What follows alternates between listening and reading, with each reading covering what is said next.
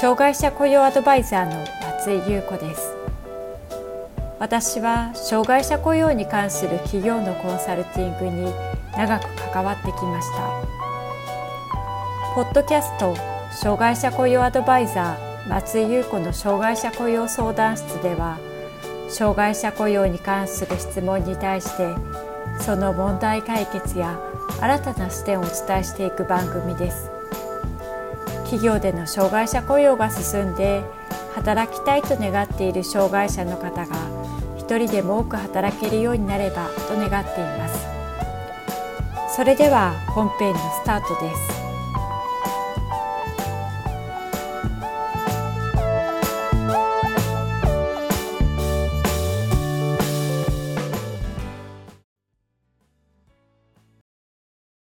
障害者雇用 .com の松井です。障害者雇用を行っているときに、もしかしたら社内の中で障害者手帳を持っている社員がいるかもしれないと感じることがあるかもしれません。しかし、障害者手帳の有無について確認することは、個人的なプライバシーに関することで慎重に扱うべきことになります。このような時にどのように社員に周知することができるのでしょうか社内に障害者がいるかどうかを確認したい時の手順や気をつけるべき点について見ていきます。まず、社内で障害者を把握する、確認する機会はどのような時があるのかについて見ていきます。障害者手帳を持っている社員を把握、確認する機会は、採用段階で障害者を把握、確認する場合と、採用後に障害者を把握、確認する場合があります。採用段階で障害者手帳を持っているかを把握、確認する場合には、本人が自ら障害があることを採用前の段階から企業に対して明らかにしている場合や、採用面接のプロセスの中で障害があることが明らかになった人を採用し、採用決定後に詳細な情報を確認する場合となります。採用後に障害者を把握、確認する場合には、採用後に障害がある状態になった社員や、採用前の時点では障害があることを明らかにしていなかったものの、採用後に明らかにすることを望んでいる社員がいて、把握、確認する場合になります。把握や確認のタイミングによって求められる具体的な把握、確認手順、またその際の留意点について見ていきます。まず採用段階で把握、確認するときの手続きについて見ていきます。採用決定前から障害者であることを把握する機会としては、合同面接会などの時に、障害者専用求人に応募するなど、採用段階から本人が自ら障害者であることを明らかにしている場合と、採用面接時に事業主が応募者に対して障害の有無を紹介する場合があります。一般的には本人が自ら障害者であることを明らかにするケースがほとんどです。しかし、特別な職業上の必要性が存在する仕事や、業務の目的の達成に必要不可欠な場合には、目的を示して本人に障害の有無を紹介することもあります。確認手続きで明示することについて見ていきましょう。障害者であることを把握して採用した場合には、採用決定後にその社員に対して障害者雇用状況の報告、障害者雇用納付金の申告、障害者雇用調整金、または報奨金の申請のために用いるなどの利用目的を明示した上で、本人の同意を得て、その利用目的のために必要な情報を取得することになります。採用決定後の確認は、できるだけ情報を取り扱う人数を最小限にするため、企業の人事管理部門の中でも、障害者雇用状況の報告、障害者雇用納付金の申告、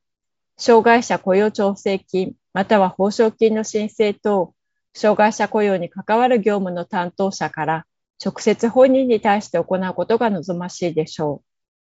う。複数の事業所がある企業のケースは、事業所ごとに担当者を設けて確認することもできます。本人には次のような点を明示します。障害者雇用状況の報告、障害者雇用納付金の申告、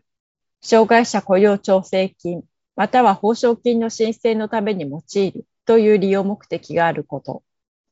各種報告等に必要な個人情報の内容を提示すること。取得した個人情報は原則として毎年度利用するものであること。利用目的の達成に必要な範囲で、障害等級の変更や精神障害者保健福祉手帳の有効期限等について確認を行う場合があること。障害者手帳を返却した場合や、障害等級の変更があった場合には、その旨人事担当者まで申し出てほしいこと。このようなことです。障害によっては、障害の程度の変化により、障害等級が変更になったり、障害者手帳の返却が行われる場合があります。精神障害者保健福祉手帳の場合は、有効期限が2年間のため、手帳の更新手続きが必要になります。本人が更新するのが原則ですが、企業側でも念のため手続きの更新がされているかを確認しておいた方が良いでしょう。身体障害については、障害の程度が軽減する等の変化が予想される場合には、身体障害者手帳の交付にあたり、再認定の条件が付される場合があります。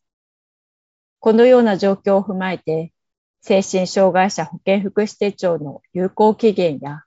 身体障害者手帳の再認定の有無を把握、確認するとともに、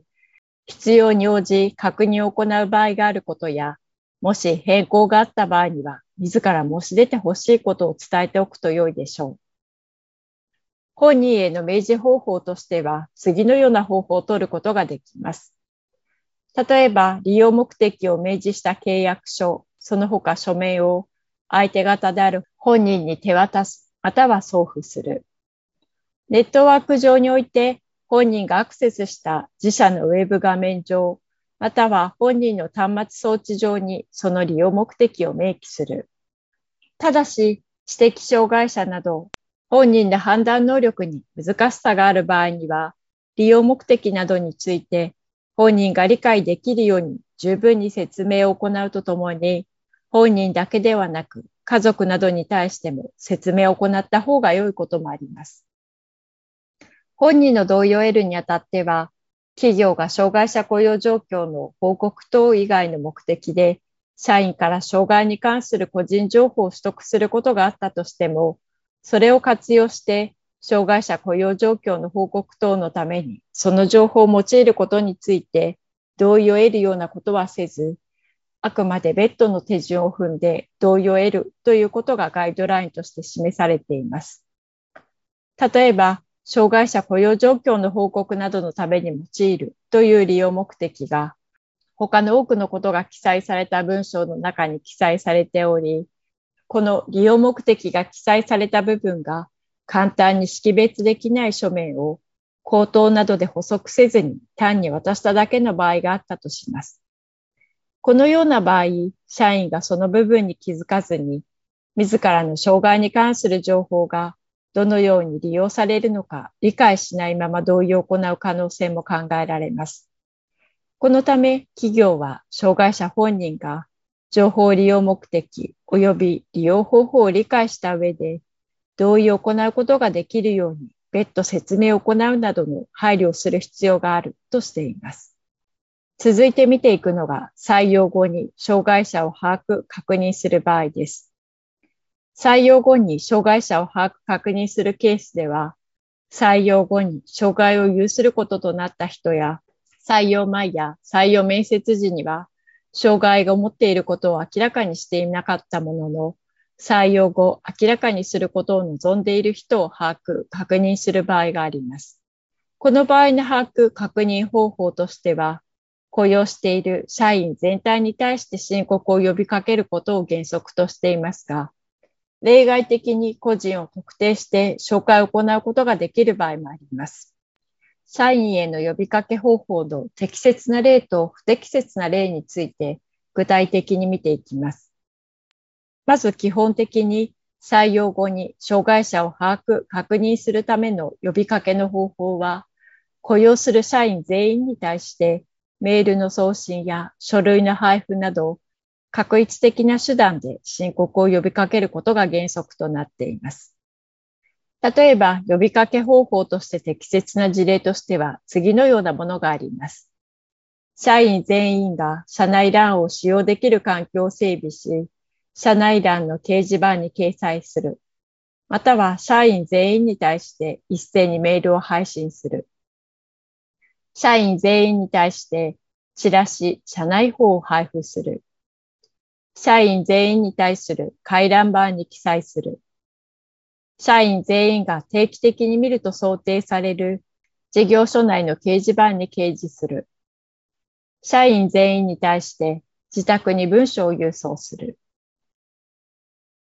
呼びかけ方法として不適切な事例は次のようなものがあります。社員全員が社内欄を使用できる環境のない場合において、社内欄の掲示板に掲載する。または社員に対してメールを配信する。休憩室にのみチラシを置いておく。社内サークルなど、ある特定の集団に対してのみチラシを配布する。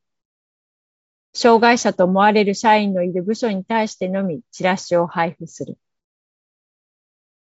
今までお話ししたように採用後に障害者を把握、確認する場合には、雇用している社員全員に対して申告を呼びかけることを原則としますが、例外的に個人を特定して、障害者手帳などの所持について紹介を行うことができる場合もあります。個人を特定して障害者手帳の所持について紹介を行うことができるケースはどのような時なのか。また、その時の紹介を行う際の留意事項、紹介を行って障害者手帳などの所持を把握する手順について見ていきます。まず、紹介を行う根拠として、適切な例と不適切な例について見ていきます。障害者である社員本人が、職場において障害者の雇用を支援するための公的制度や社内制度の活用を求めて、企業に対し自発的に提供した情報を根拠とする場合は、個人を特定して障害者手帳などの所持を確認することができます。例えば、紹介を行う根拠として適切な例としては、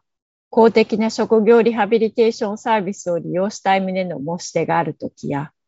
企業が実施している障害者就労支援策の利用を申し出た場合などがあります。紹介を行う根拠として不適切な例としては次のようなものがあります。健康などについて部下が上司に対し個人的に相談した内容、上司や職場の同僚が受けた印象や職場による風評、企業内診療所における診療の結果、健康診断の結果、健康保険組合のレセプト、このようなものです。個別の状況によっては、紹介を行う根拠として不適切な場合があり得る例は次のようなものがあります。所得税の障害者控除を行うために提出された書類、病欠、休職の際に提出された医師の診断書、傷病手当金の請求にあたって事業主が証明を行ったこと、このようなものがあります。社員本人の障害の需要の状況や病状などによっては、これらの情報をもとに紹介を行うこと自体が本人の意に反するようなケースが生じ得る可能性があると考えられるものになります。これらの情報をもとに紹介を行おうとする場合には、紹介を行うことが適切かどうかの見極めを企業において個別ケースごとに慎重に行う必要があります。判断に迷うような場合は、本人の障害の需要の状況や病状等を把握している専門家、例えば産業医や保健医療関係者がいるときには、そうした人にあらかじめ相談するなどして、紹介を行うことが適切かどうかを判断すると良いでしょう。紹介にあたっての注意事項です。紹介を行う理由を明確にしましょう。紹介を行うときには、障害者雇用状況の報告、障害者雇用納付金の申告、調整金や報奨金の申請のために用いるといった利用目的を明示した上で、障害者手帳の所持の確認を行っていきます。また、強要は禁止されています。紹介に関しては、障害者手帳の所持を否定した場合や、呼びかけに対する回答を拒否した場合に、回答するよう繰り返し迫ったり、障害者手帳の取得を強要することはふさわしくありません。紹介に対して回答することは、業務命令ではないことを明確にすることも大切です。まとめです。社内に障害者がいるかどうかを確認したいときに行う手順について見てきました。社内で障害者がいるか把握、確認する機会は、採用前の段階から障害者枠での応募を行うなど、本人が自ら障害があることを企業に対して明らかにして応募している場合や、採用面接のプロセスの中で障害があることが明らかになった人を採用する場合があります。採用後に障害者を把握、確認する場合としては、採用後に障害がある状態になった社員や、採用前の時点では、障害があることを明らかにしていなかったものの、採用後に明らかにすることを望んでいる社員がいて、把握、確認する場合になります。基本的には社員全員に対して周知することが一般的ですが、例外的に個人を特定して障害者手帳などの所持について紹介を行うことができる場合についても説明してきました。いずれにしても、障害者手帳の有無について確認することは、個人的なプライバシーに関することで、慎重に扱うべきことです。確認手続きで明示すること、本人への明示方法、呼びかけ方法の適切な例と不適切な例などを示しましたので、十分に検討して行うようにしてください。また、障害者の把握、確認については、厚生労働省からガイドラインが出ていますので、プライバシーに配慮した障害者の把握、確認ガイドラインの概要をしっかり読んでから行うようにしてください。障害者雇用にすぐに役立つ3つの動画をプレゼントしています。動画を見ると次の課題の対応策がわかります。障害者の業務を切り出すための視点、社内で障害者雇用の理解を得るために必要な事例、障害者雇用人事部と現場の部署で円滑に進めるための役割分担。関心のある方は下の概要欄からご覧ください。定期的に企業の障害者雇用に役立つメルマガを配信しています。詳しくは概要欄からご覧ください。障害者雇用相談室ではあなたの会社の障害者雇用に関する相談を受け付けていますこんなことが聞きたいというテーマや内容がありましたら障害者雇用 .com のホームページにあるアドレスへお寄せくださいお待ちしております。